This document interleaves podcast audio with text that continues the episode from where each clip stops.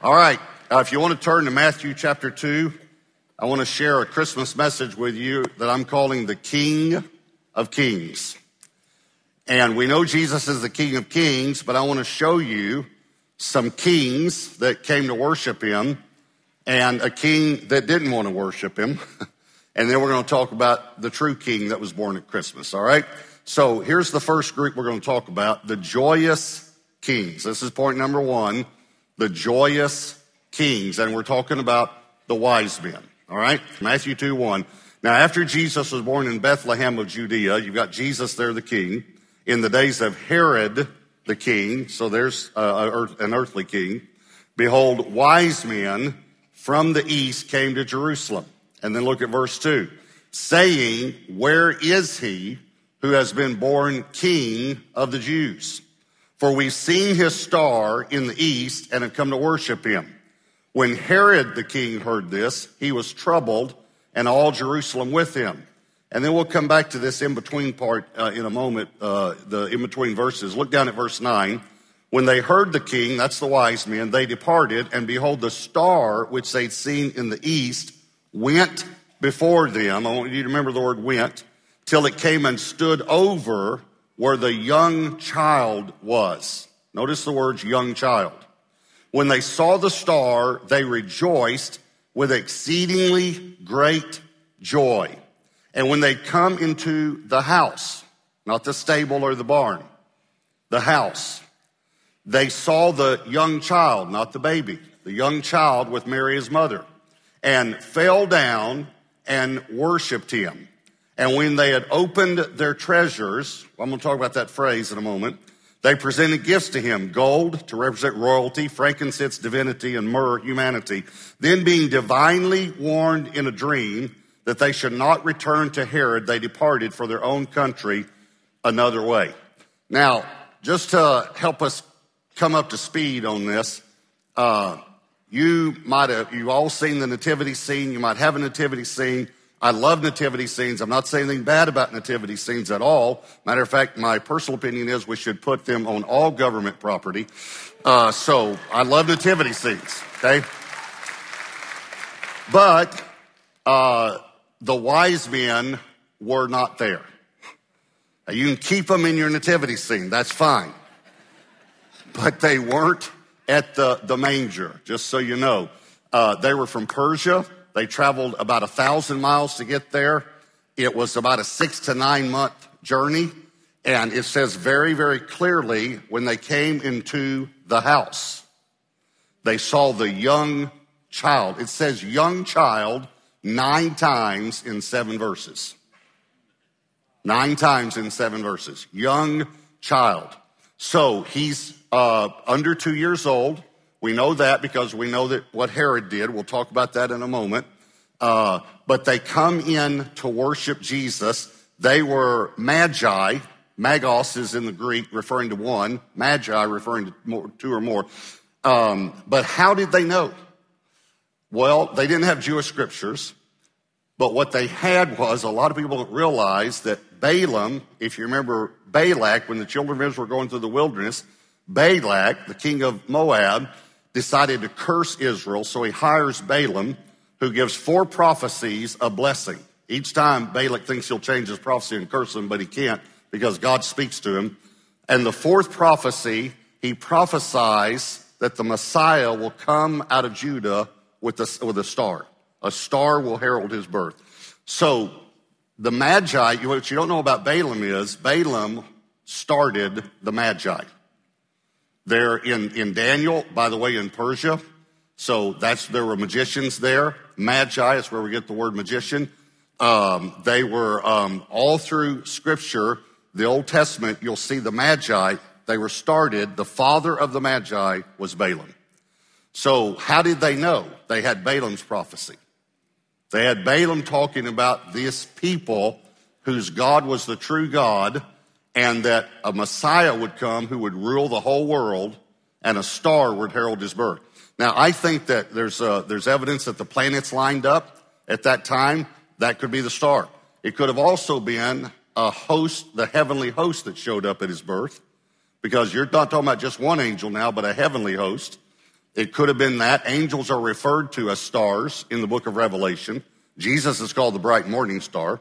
So we really don't know, but there is a little bit of um, uh, significance that we could give to this in that when they did come after meeting with Herod, it said they came out and the star went before them.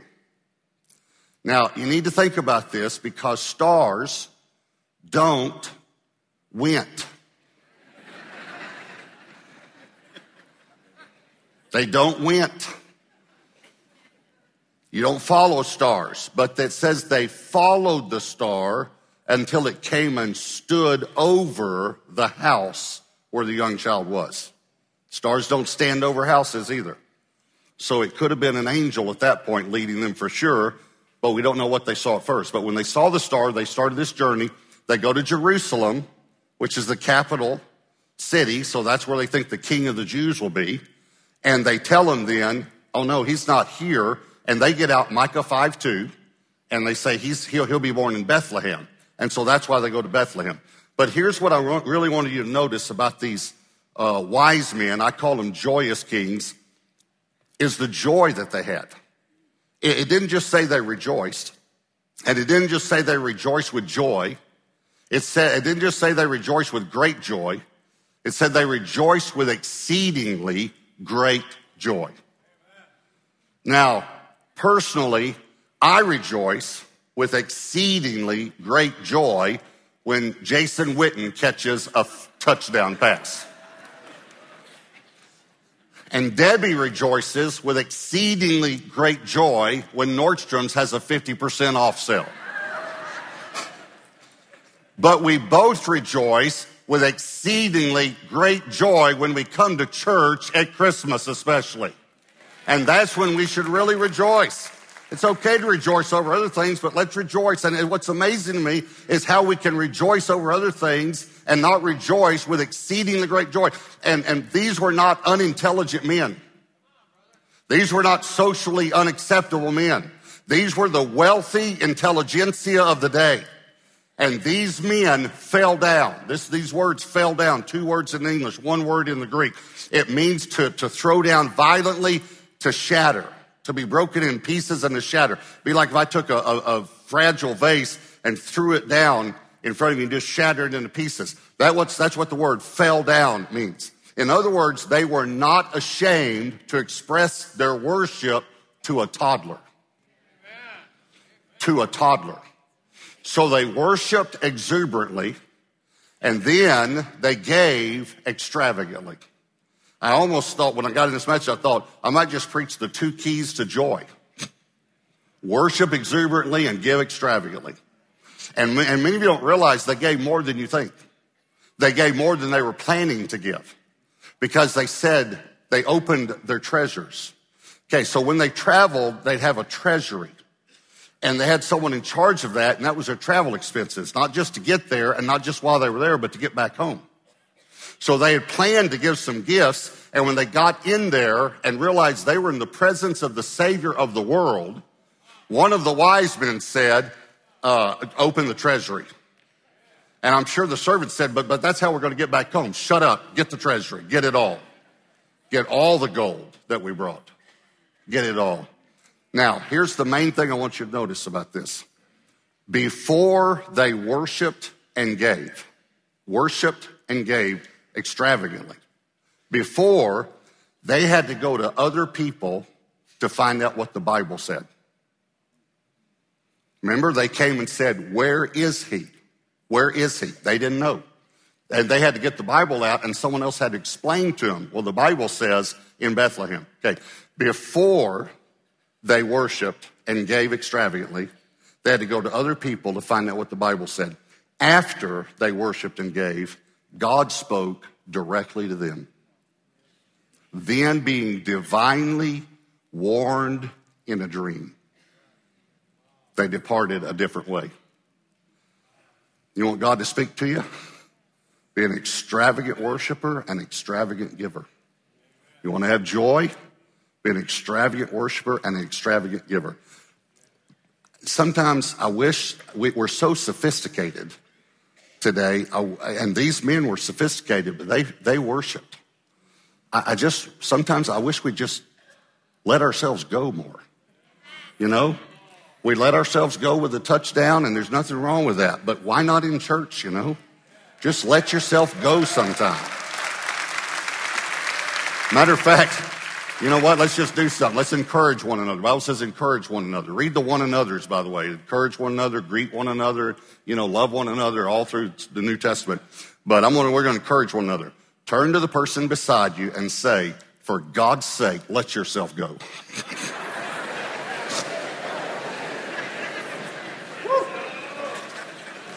and I really meant for God's sake. Not as a cute expression, but for God's sake. So those are the joyous kings. Here's number two, the jealous king. The jealous king. This is the spirit that fights against joy. If you're jealous, let me say another way, if you're selfish, you'll never have joy. So here's the jealous king, obviously Herod. Back in Matthew 2, verse 7. Then Herod, when he had secretly called the wise men, determined from them what time the star appeared. And he sent them to Bethlehem and said, Go and search carefully for the young child. There's another instance of the young child. And when you found him, bring back word to me that I may come and worship him also. Also, obviously, that was a lie. Verse 16 Then Herod, when he saw that he was deceived by the wise men, was exceedingly angry, and he sent forth and put to death all the children who were in Bethlehem, the male children in all his districts from two years old and under, according to the time which he determined from the wise men. Now, um, horrible atrocity, but just so you know, it was probably less than two dozen. Now, it's still an atrocity, but we, we see movies and we might think it was a couple of hundred babies that were put to death. It was, according to history, uh, and that time, the population of Bethlehem and even the guests that were there to register, it would have been less than 24. Okay? But uh, and by the way, uh, on the day Herod did that, he got a disease and died five days later. Uh, Herod is not fictitious. You need to know that. He's not like the Scrooge or the Grinch or something like that. He was real. Herod the Great. There are six Herods in the Bible. So a lot of people get this confused. Herod the Great, uh, Herod Antipas, uh, Herod um, uh, Philip, Herod Agrippa I, Herod Agrippa II, and Herod, what's that other one? Archelaus. Um, and the re- one of the things, now some people say, what about Herod the Tetrarch? That's Herod Antipas. Uh, but the Tetrarch means fourth. It just means a fourth. Herod, the ruler over a fourth. So when Herod the Great died, now remember, five days before he died, he killed the children. He also killed his son, who was everyone knew would be the greatest leader that had this great gift of leadership to step in behind him. He killed him five days before he died as well, had him executed. Because it was already going around Jerusalem, Herod the Great and his son will be the greater. And he couldn't take that. So his kingdom was divided. Archelaus was the rightful uh, heir then. He got half of it. Antipas got a fourth, and Philip got a fourth. And so Antipas, when it says, was referring to Herod Antipas one time, it says Herod the Tetrarch, just means over a fourth, okay? So there are six Herods in, in the Bible. Uh, Agrippa II is the one that Paul uh, stood before. So this is a ruthless, selfish man. Um, the reason he's called Herod the Great is because he named himself that. But he did do some things. He built some things you can see to this day. He built three things. He built more than that, but he built three that you can actually see today. Uh, he built Caesarea, uh, which is a port city about 80 miles north of Tel Aviv. And I've been there several times. You can see that to this day. He named it after Caesar, again, because he's trying to manipulate and get favor with those over him. He also built Masada, which is a very famous desert spa. You can see that to this day. And he built, which a lot of people don't realize this, he built the Western Wall or the Wailing Wall, where the Jews pray. Herod the Great built that. And what it actually is, is a retaining wall. He was expanding the Temple Mount and built that wall, and now they stand and pray there because they're not allowed on the Temple Mount. So that's why they pray there. So that's the Western Wall, the Wailing Wall that we call it. So Herod built those things. But here's what you got to know. He married um, a Jewish woman named Miriam, uh, same, uh, same name as the mother of Jesus. We call her Mary, but her Hebrew name was Miriam. But he obviously didn't marry her, but he married a woman with the same name, Miriam. Uh, but he killed, exiled or killed all of his wives. Exiled them when he was younger, killed them when he was older. And he, even Miriam, his favorite wife. And it's kind of um, strange the way history records it because it says he killed his favorite wife, although he regretted it later. Oh, that's so sweet, isn't it? so sweet. He regretted killing her. I really liked her. I really regretted killing her. So he's crazy.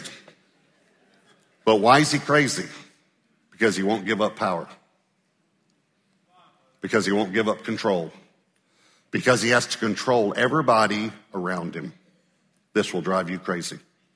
He killed many servants uh, one time in specific, when they were whispering about dinner because they didn't want to disturb him, he thought they were talking about him. So he killed the servants. Please hear me. Herod was on a search and destroy mission because he wanted to kill the king of the Jews. Matter of fact, he went to the Roman Senate in 40 BC and petitioned and got the title officially the king of the Jews. That's why he built the, the, the wall, the expanding the Temple Mount, because he's always trying to manipulate and get favor with those under him and built Caesarea for Caesar to get favor with those over him. Now, please hear me. What will attack joy more than anything in your life is you staying in control. You will never have joy until you give up control. And that's what Herod represents to us, and that's what the wise men represent, because they fell down and worshiped Jesus with all of their wealth and with all of their influence, and Herod wouldn't do it. So we've got the joyous kings, we've got the jealous king, and then the last one is the most important, obviously, the just king. The one who was truly justified to be the king. The just king, Jesus. Now I'm going to read you the Christmas story out of Luke. Uh, some of you might not know, though, that uh, radio was invented and, and it was just Morse code. M O R S E, not M O R R I S. The, um, we, we didn't have any code, our ancestors. We only knew the word sandwich. So, but other than that, but Morse code has the language. Okay, so, um, but that's all that you could transmit over radio was code. Beep, beep, beep, beep, beep, beep, beep, beep. And as it went on, inventor after inventor began to work on it. Finally, they invented the vacuum tube and the radio spark transmitter or something like this. But finally, they felt like they could do voice. And so the very first words that were ever spoken over the airways in the world were on Christmas Eve, 1906, and it was the Christmas story out of Luke 2. And these ships out at sea had a box called a radio that all they ever heard on that box was dee dee dee dee dee dee and on Christmas Eve they heard words coming out of that box. Now some of them might have wondered where the words were coming from, but it was the Christmas story. So this man reads over the airways for the first time this story, Luke 2, verse 8. Now there were in the same country shepherds living out in the fields, keeping watch over their flock by night. And behold, an angel of the Lord stood before them, and the glory of the Lord shone around them, and they were greatly afraid. And then the angel said to them, Do not be afraid, for behold, I bring you good tidings of great joy, which will be to all people. For there is born to you this day in the city of David a Savior who is Christ the Lord. And this will be the sign to you. You will find a babe wrapped in swaddling cloths and lying in a manger. And suddenly there was with the angel a multitude of the heavenly host praising God and saying, Glory to God in the highest and on earth peace, goodwill toward men. Now I want to show you the contrast of the Herodian spirit here. The Herodian spirit won't let you give up control, won't let you ever uh, uh, stop manipulating. You always have to, you're always frantic and stressed out about trying to control everything and everybody around you. Here's the opposite of that the creator and sustainer of the universe the omnipotent, all powerful, all knowing, omniscient God of all, the King of kings and the Lord of lords, comes to earth as a helpless, vulnerable baby. He is completely dependent upon his creation for life. He has to be nourished to stay alive. He has to be carried everywhere he goes. He gives up all control. Philippians 2 says he laid it all down. He laid it all down. He comes as a baby. As a baby. Think about that. You will find a babe wrapped in swaddling cloths. Listen, if you want joy, you're going to have to quit fighting. you're going to have to quit manipulating. You're going to have to quit trying to control things around you and people around you. Joy only comes when you give up. Only comes. Jesus said, listen, if you try to save your life, you're going to lose it. If you'll lose it for my sake, you'll find it. And Jesus comes in direct contrast to the Herod spirit and says, No, the way you find life is you lose it. So he comes in this world as a baby, and then it says this, this line, I love it. You will find the babe wrapped in swaddling cloths lying in a manger. Swaddling. It's a great word, isn't it? Swaddling. The only thing is that I like that the Bible put these words in. It's kind of like manger. You know, we think manger means barn. It doesn't. It means feed trough. Feed trough. I like the word manger a lot better for the story, you know? I like the word swaddling. You know what swaddling means? Strips. It's so much, you find the babes wrapped in swaddling cloths, lying in a manger. It's so much better for Christmas, you know, pageants all over the world than you'll find the babe wrapped in strips of cloth, lying in a feed trough. So personally, I'm glad that he chose these words for us. But strips of cloth. Where'd they get the strips of cloth? Well, Jewish couples, Jewish people, carried strips of cloth with them on every trip. It was unlawful for them to touch a dead body. Many, many times on the road, there'd be a, someone that had been attacked and robbed and murdered, and they couldn't touch a dead body. So they would carry clean strips of cloth with them to be able to wrap up the dead body, take it into the town so it could be buried properly, but they wouldn't have to touch it then. That's one reason. Second reason is pregnant women carried strips of cloth because it wasn't unusual for a baby not to make it through the birthing process or for the mother not to make it through the birthing process. Now, think about this Mary knows she's going to deliver in Bethlehem. This is where Rachel died during childbirth. Rachel's tomb is still there today. You can go to Bethlehem today and see Rachel's tomb. So she knows she's going to Bethlehem and she's carrying the Savior of the world. Surely it was in the back of her mind this may be all I do for God. This may be it. I may not make it through. I might be like Rachel and die in childbirth. So they're carrying strips of cloth. So let me give you another word for strips burial cloths. You will find the babe wrapped in burial cloths. How appropriate. How symbolic. Because the Bible tells us that he was born to die. Revelation says it this way He was the lamb slain from the foundation of the world. Romans, He was born to die for our sins.